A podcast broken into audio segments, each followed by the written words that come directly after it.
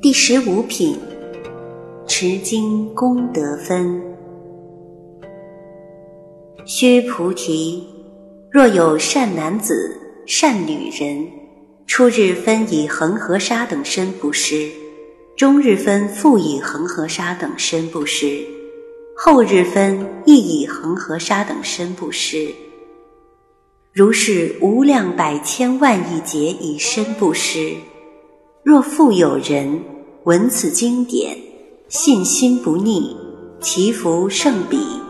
何况书写、受持、读诵、为人解说。须菩提，以要言之，是经有不可思议、不可称量。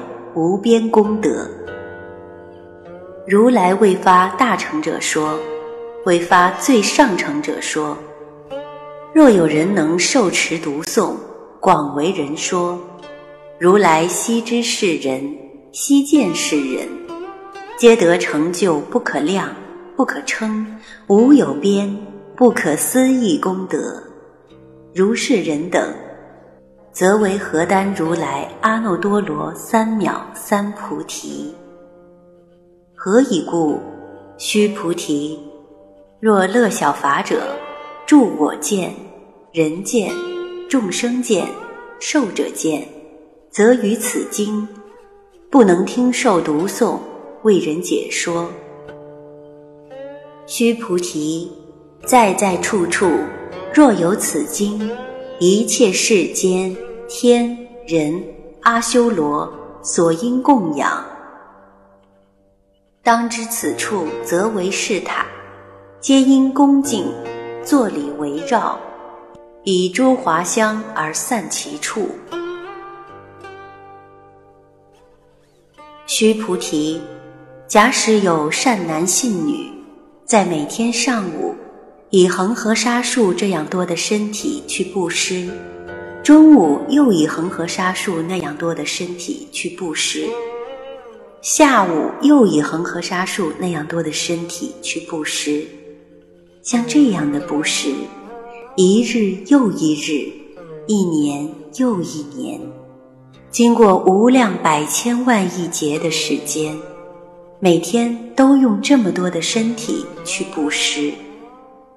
假若另外有人听到或看到这本经，更发心依法修行，信心不退，那么这人所得的福德，胜过那位以恒河沙数那么多身体去布施之人。又何况用手抄写、信受奉行、早晚读诵、为人解说，那他的福德。就难以计算了。须菩提，总而言之，这本经的功德真实大得难以想象，无法用尺量，无法用秤称。大海尚有边，唯有此经功德没有边际，没有止境。所以这本经，我是特别讲给发大愿。修大乘菩萨道及修最上乘佛道之人听的。如果有人发心修持、读诵这本经，或是愿意为广大众生解说经文的含义，佛陀都会知道这些人，并看见这些人，皆可成就大功德，大到无法用尺量，无法用秤称。大海尚有边，但此人的功德可达到没有边际、没有止境的不可思议功德。像这样的人，我可预知将来必定能担负如来的弘法大愿，让众生都能成就无上正等正觉。为什么我说这些人能担负如来的弘法工作呢？须菩提，我告诉你吧，因为修大乘菩萨道之人才有广大的慈悲心，反之，修小乘佛法的人，度自己都来不及了，哪里还想去度化别人？他们常执着于我相、人相、众生相、寿者相。那么这些人就是得到这本经，或是听到这本经，就产生排斥的心理，哪里还会去读诵，以及为人解说呢？这是不可能的。须菩提，此部经功德太大了，所以无论在什么地方。什么场所，只要有这本《金刚经》在，一切世间的天道、人道、阿修罗道都应供养，因为那个地方等于就是佛塔，所以都应当恭敬礼拜围绕，并焚香参拜、献花供奉。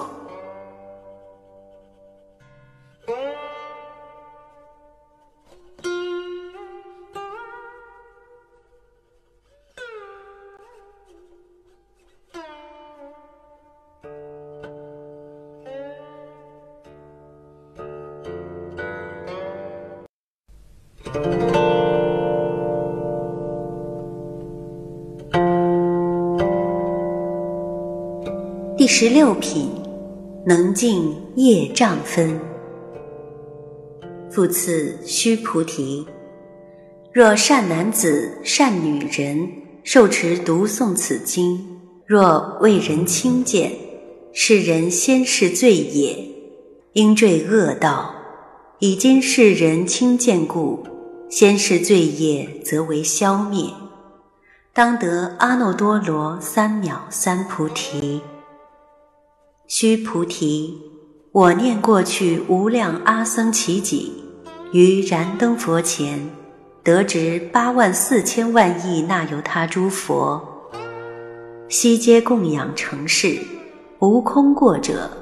若复有人于后末世，能受持读诵此经，所得功德，与我所供养诸佛功德，百分不及一，千万亿分。乃至算数譬喻所不能及。须菩提，若善男子、善女人于后末世有受持读诵此经所得功德，我若据说者，或有人闻，心则狂乱，狐疑不信。须菩提，当知是经义不可思议，果报亦不可思议。佛陀讲到此时，进一步的说明：须菩提，假若有善男信女看到或听到这本经，进而依法修行，读诵此经，不但得不到别人的恭敬，还受到他人的轻贱，是因为他前世造了极重的恶业，本应坠到三恶道，受尽种种苦难。但因现在受到别人的轻贱，所以此前的罪业就被抵消了，将来还可成就无上正等正觉。须菩提，我回想过去无量阿僧祇劫那么长的时间，还是没遇到燃灯佛之前，已供养八万四千万亿那由他那么多的佛，我都曾经供养。没有说哪一尊我不供养的。虽然我供养那么多的佛有很大的功德，但是假若有人在末法时代看到或听到这本经，进而依法修行读诵此经，他所得到的功德和我所供养诸佛的功德做一比较，我还达不到百分之一。更达不到千万亿分之一，甚至用所有的算术、数学去换算、去比喻，还是无法算出来的。可见《金刚经》的功德有多大呀！须菩提，假如有善男信女在末法时代能依法修行及读诵这本《金刚经》，那么他所得到的功德真是太多了。我如果完全说出来，反而让一般凡夫产生怀疑，进而毁谤佛法，这就不好了。因为诽谤佛法的人将遭受精神错乱、疯狂乱性的果报，这人将永远无法接近佛法了。为什么呢？这都是狐疑佛说、不信佛法的结果。须菩提，你应当知道，这本《金刚经》所讲的义理都是无相的、不可思议的。因此，果报也是不可思议。